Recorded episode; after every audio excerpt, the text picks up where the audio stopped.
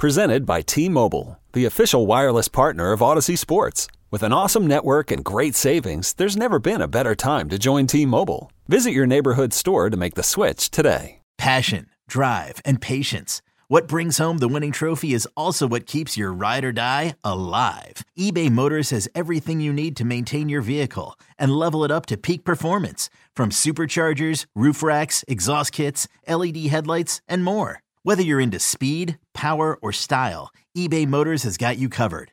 With over 122 million parts for your number one ride or die, you'll always find exactly what you're looking for. And with eBay Guaranteed Fit, your part is guaranteed to fit your ride every time or your money back. Because with eBay Motors, you're burning rubber, not cash. With all the parts you need at the prices you want, it's easy to turn your car into the MVP and bring home that win. Keep your ride or die alive at ebaymotors.com. Eligible items only. Exclusions apply. What did you guys What did you guys make of Forbort's return to the lineup? We talked about him last episode about potentially going in over Grzelcyk, who might be battling some sickness or whatever. But how did you feel like he uh, acclimated?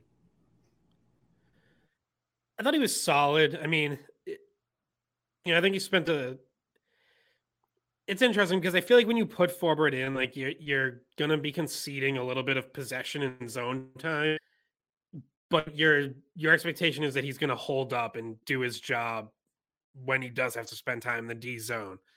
And I thought he did. Like I thought, yeah, he probably spent more time in his own zone than you would like, but he does a good job of keeping guys to the outside, blocking shots, you know, preventing guys from getting to the front of the net kind of keeping things under control. And, you know, he was uh, obviously big part of the penalty kill, which goes two for two and doesn't give up a single shot on goal. So that was another huge plus. So, you know, I thought he basically did did what was expected of him. And you see why Montgomery wants him in the lineup. Montgomery said after the game, you know, that's basically it. Like he's it's the D zone stuff. You they know they're gonna they know, you know, five on five possession transition wise, they're not as good with Forbort in the lineup as they are with Grzelcyk. It's, you know, I think their approach is like the Florida, they're so good offensively and they're good for checking and on the cycle. They're going to get some time almost no matter who's in there. And so they're going to put in the guy that they think is going to hold up better against that. Yeah, I, I and Bridget, I'll throw to you. Um, but yeah, like, I just feel like there's there's a lot of plays I feel like that can just die offensively for Florida in the Boston zone. Like sometimes they just like when they're in the ozone, the, the Boston D zone, their ozone, like they'll rim, they'll rim it around the boards and try to switch possession on the other side of the ozone. But like like Forbort can like cut that off behind the net, and he can do that with his frame and stature, and he can just let that play die on his stick and just like go the other way with it. Whereas and he can absorb like a check or two behind the net and still get that puck to his partner or the center. Whereas, as gifted as a skater and as good as a passer as Matt Grzelcyk is, he's not better than Forbort at doing that. Forbort can let plays die for Florida behind the Bruins net with his with his size, just his size, and just like literally just blocking a puck on the boards and like eating a couple hits. Matt can do that too, but not as frequently and as effective as Forbort can. And I think that's what you're referring to, Scott, about when Montgomery kind of values him in the D zone. Yeah, and and I also thought that he killed plays in front of the net, right? Rebound chances. He was clearing guys out from in front of Ullmark, you know, allowing Ullmark to see the the rebound chance or finding it and getting it out and just taking away the space for the Panthers to get into that area in front of the net because he's a big guy and you can't easily push him out of that spot if he's got position on you. And I thought Orlov did a good job of it as well. But it saved the Bruins not giving up second chance opportunities to have a stronger, bigger defenseman in that area clearing out the front of the net. So I think it killed those second chance opportunities as well. And you, you could see the benefit of it. Uh, Grzelcyk obviously you could go with him as well. But it, it did, I did notice um, some of the physical play with uh, Orlov and Forbort um, making a difference. So it's, I think it was one one of you that mentioned. I think it was you, Brian, that um, the matchup probably dictated Forbort over Grzelcyk because it's Florida. Um, and you know, if you drew a different opponent in the first round, maybe Grzelcyk would be your guy. But um, yeah, Montgomery seemed like he was it wasn't hesitant to make that change to Forbort. Um, he didn't look rusty. So that was good because we had questioned that. And we actually questioned whether or not he'd be in the lineup at all in game one. Um, but both him and Foligno come back. Um, Scott, I don't know if you had any final thoughts on Forbort, but we could also talk about Foligno and his first game back. No, just you know, it is interesting. Like I do wonder if say Florida continues to control five on five play like they did more in the first half of the game, like would we see Grizzly come in at some point if the Bruins thought, you know, hey, we need a better transition game, we need more possession, we want to spend more time in their zone? Like, I could potentially see that, but for now, it looks like, you know, all things considered, the game one formula with Forbort in worked pretty well. And the Bruins did find their five on five game, especially in the third period, where, you know, they outshoot the Panthers 13 to 8 and really kind of, you know, gave up a couple good chances, but really for the most part, um, didn't give them any openings to to start a comeback. So you figure if they can play more like that, then you know, then you're you're not really thinking about making a change on the back end as of now. And you're also without your top defensive forward, and I think maybe that may have played into it a little bit too. Let's say it was a game time decision between Forbort and Grzelcyk, which it wasn't because I think Montgomery said earlier in the day he was in, that Forbort was going to be in. But um, knowing that Bergeron wasn't going to be in the lineup, maybe that was more reason to kind of just go the more defensive third pair there. So, um, Bridget, you mentioned Nick Foligno. Yeah, um, low key, his his return to the lineup in a couple of months, right? So, um, to my eye, he looked fine. Uh, all things considered, I think he'll just keep getting better and better with with more reps. Um, how did you guys feel like he was? Yeah, I think I think fine is probably the right way to put it. Like it, you didn't see him, you know, have like a ton like a burst of speed or anything really. Um he was involved in, you know, some scrums, some physical plays, board battles, but like didn't think he was overly physical, so probably a little bit of, you know, first game back finding his game, you know, finding the his timing, his feel, all that. So probably to be expected a bit, but uh, you know, I think certainly as he settles into the series, like if he is feeling good, he's a guy you can definitely see, you know, making a difference. The the way that you saw, you know, Bertuzzi and Hathaway like really bring some energy. Orlov at times, you know, bad turnover aside, I thought Orlov, other than that, played really well. Um, you know, Foligno's another one of those guys who like just fits that playoff mold, and you hope as he gets you know a couple games under his belt, um, gets closer to to being fully back up to speed.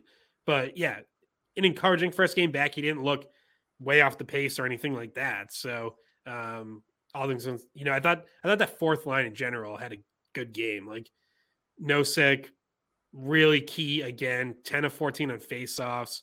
Uh, they had a lot of defensive zone shifts. They saw a lot of Barkov, Hathaway. You know, the goal that wasn't, but he was all around it all night in the middle of a lot of stuff. So um, we've talked about how that fourth line it kind of has an attitude and, and amenity, and I thought you saw that. And I think as Foligno gets going even more, you're only going to see even more of that because he can bring all of that.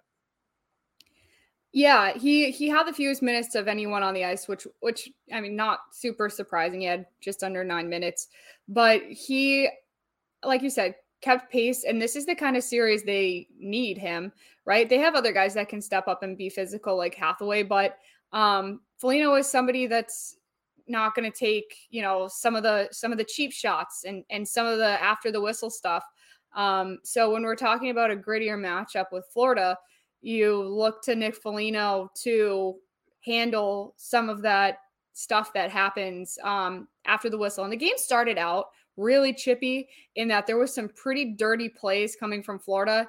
And I think maybe the first five minutes, uh, I was just sitting there going, oh my God, they're going to murder like everyone on this team until there's no one left. Like there was a cheap shot at Pastrnak. There was Marchand got high sticked in the face. Like they were coming out swinging, and you need guys on your team that can kind of stop, put put an end to that. And Foligno is one of those guys. Well, speaking of getting high sticked in the face, Bridget, you sent Scott and I a video before we started recording of uh, you getting uh, hit, hit in the face with a couple of microphones during the scrum with Tyler Bertuzzi. So I think, mm-hmm. um, which was funny, but I needed Nick Foligno. What's that? yeah, I needed Nick Foligno to come in and clear him out and protect exactly. me. Exactly. I, I literally got hit with two mics at the same time to the point where I couldn't even see Bertuzzi anymore.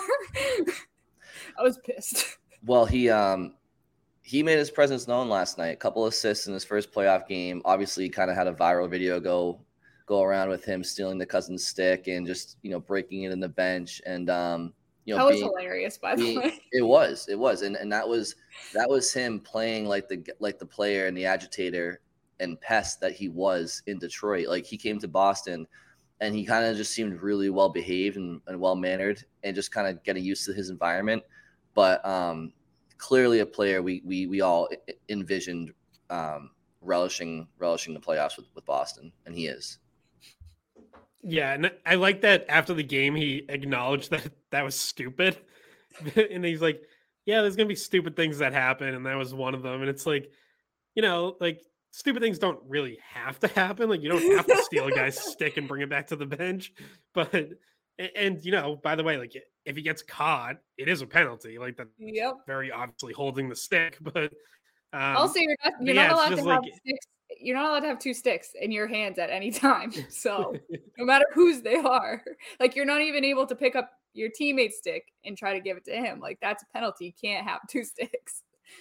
Yeah, but like it's it's the kind of thing that like Brad Marchand would have done when he was younger and might still do at times, but you know, certainly doesn't do as often. But like I, I know it's like, you know, after it happened, Conor Ryan tweeted out the video of the game where uh tried to push Robbie Fabbri into the Bruins bench, like as they're both leaving the ice, and he's he's just like shoving him into the bench. Like it, it reminded me of that, just like very annoying. Or, you know, go back to like Montreal and you know, going back like a decade and Shawn Thornton like squirting a water bottle at that guy.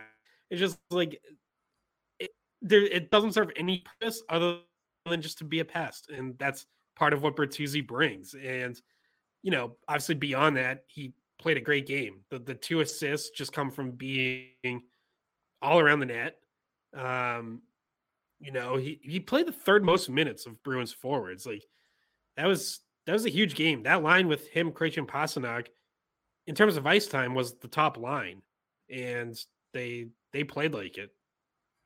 You call it annoying. I call it entertaining. I was thoroughly amused by that. it's so stupid, and and I once again, I poor Scott has to sit next to me in the press box every game, so he has to listen to all my commentary.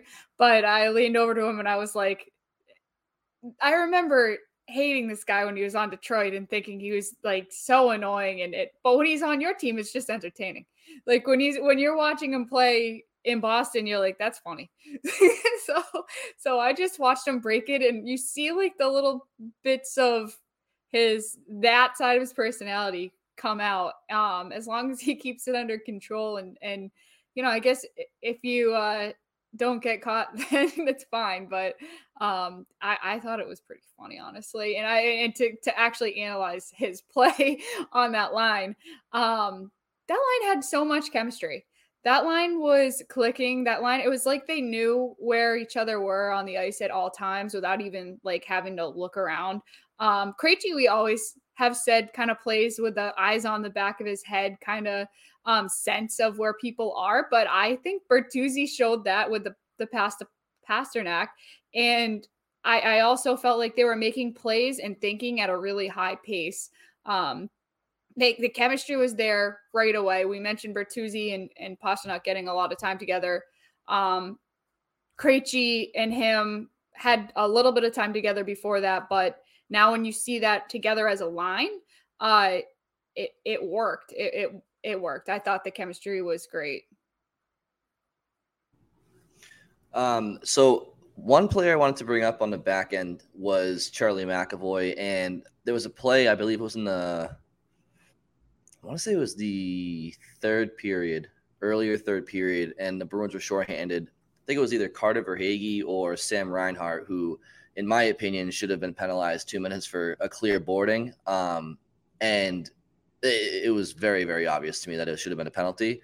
Uh, and I thought that McAvoy was potentially one of those concussions a la Carlo or Grzelcyk in playoffs past. And he finished the game and had some piss and vinegar in his next shift and took a run at Sam Reinhart. I guess my question to you guys is do you feel like A, he may have dodged a bullet there, um, injury wise, but B, since he did potentially dodge that bullet, perhaps that may have been a, a wake up call for him to play the play with a little bit of edge that makes him um, one of the best defensemen in the league when he's on his game. Yeah, I thought I thought that clearly set him off, and and understandably so. And yes, I do think he dodged a bullet because it was it was a high hit. It was hard. It was kind of from behind. Like definitely could have done some damage. You know, you always worry about the whiplash effect or like the head getting pinned to the boards. Um, you know, right after it happened, like I was watching him on the bench and I was waiting to see if you know if anyone came down the tunnel to like pull him for a concussion check and they didn't. He went right back out for his next shift like 40 seconds later. And yeah, like you said, like he just came out flying. Reinhart plays a puck behind the net and McAvoy just steamrolls him from behind. And it was almost like, okay, like you're not going to call it, then fine, I'll play that game. Um, and yeah, I thought I thought he had a really good game overall. I thought him and Orlov together again, the one Orlov turnover aside was very good. They were on the ice a lot, facing you know the Panthers' top two lines, and McAvoy just I just think looked confident and poised, um, especially in his own zone. Like maybe wasn't quite as involved offensively. Orlov definitely was. Orlov led the team in nine shots on goal, but McAvoy I just thought played a really strong, solid game and definitely seemed to kick it up a notch after taking that hit. Whereas, like, all right, like, screw this, you know, you're not pushing me around, you're not knocking me down. Like, now, now you woke me up. Like, deal with it. Yeah, it was like I'm not the hunted, I'm the hunter. Um, after that point, and you know, every time McAvoy comes up slow, um, you know, or or you see him take a hit high, that you can just sense the whole like energy get lower in the building because it's always like um like worried immediately because that's a guy that you can't have go down. And you know we got that for a second there but um i think scott said it pretty well and that that pair worked because we we had talked about you know oh should they should they keep the like Lindholm, McAvoy, and Orlov all split onto different lines. Obviously, when Forbort comes back in, mm, the natural fit for him is with Clifton, who also had a very physical game, not surprisingly, and laid some checks and added some energy. So he's one guy on the back end that really can can do that for you. Yeah, that's why I think he's an imperative guy to have in that lineup, and he's only like five ten, I think five eleven, but he plays he plays much bigger than he is, and he's one of the most physical players in the Bruins. Um, so there was never a doubt in my mind that Clifton would be uh, a playoff playoff regular for this team. Old Man Winter here. If I had it my way, it would stay winter all year long. Short days, wind chill, black ice, and a good polar vortex. Oh, heaven! Wait, is it getting warm in here? Your cold snap is over, Old Man Winter. Spring has arrived. Spring. Spring is here, which means it's the perfect time to get away in the Hyundai you've always wanted. Visit the Hyundai Getaway Sales Event, where you can get great deals on all of our award-winning Hyundai models, like the tech-filled Tucson and Kona, as well as the spacious Palisade. Enjoy wherever you go with the peace of mind that comes with America's best warranty and three years or 36,000 miles of complimentary maintenance. But hurry in, these deals won't last. Add more joy to your journey at the Hyundai Getaway Sales Event. Now get 0% APR or up to 1500 bonus cash on the Hyundai Tucson. Now, during the Hyundai Getaway Sales Event. Offers end soon. Call 562 314 4603 for details.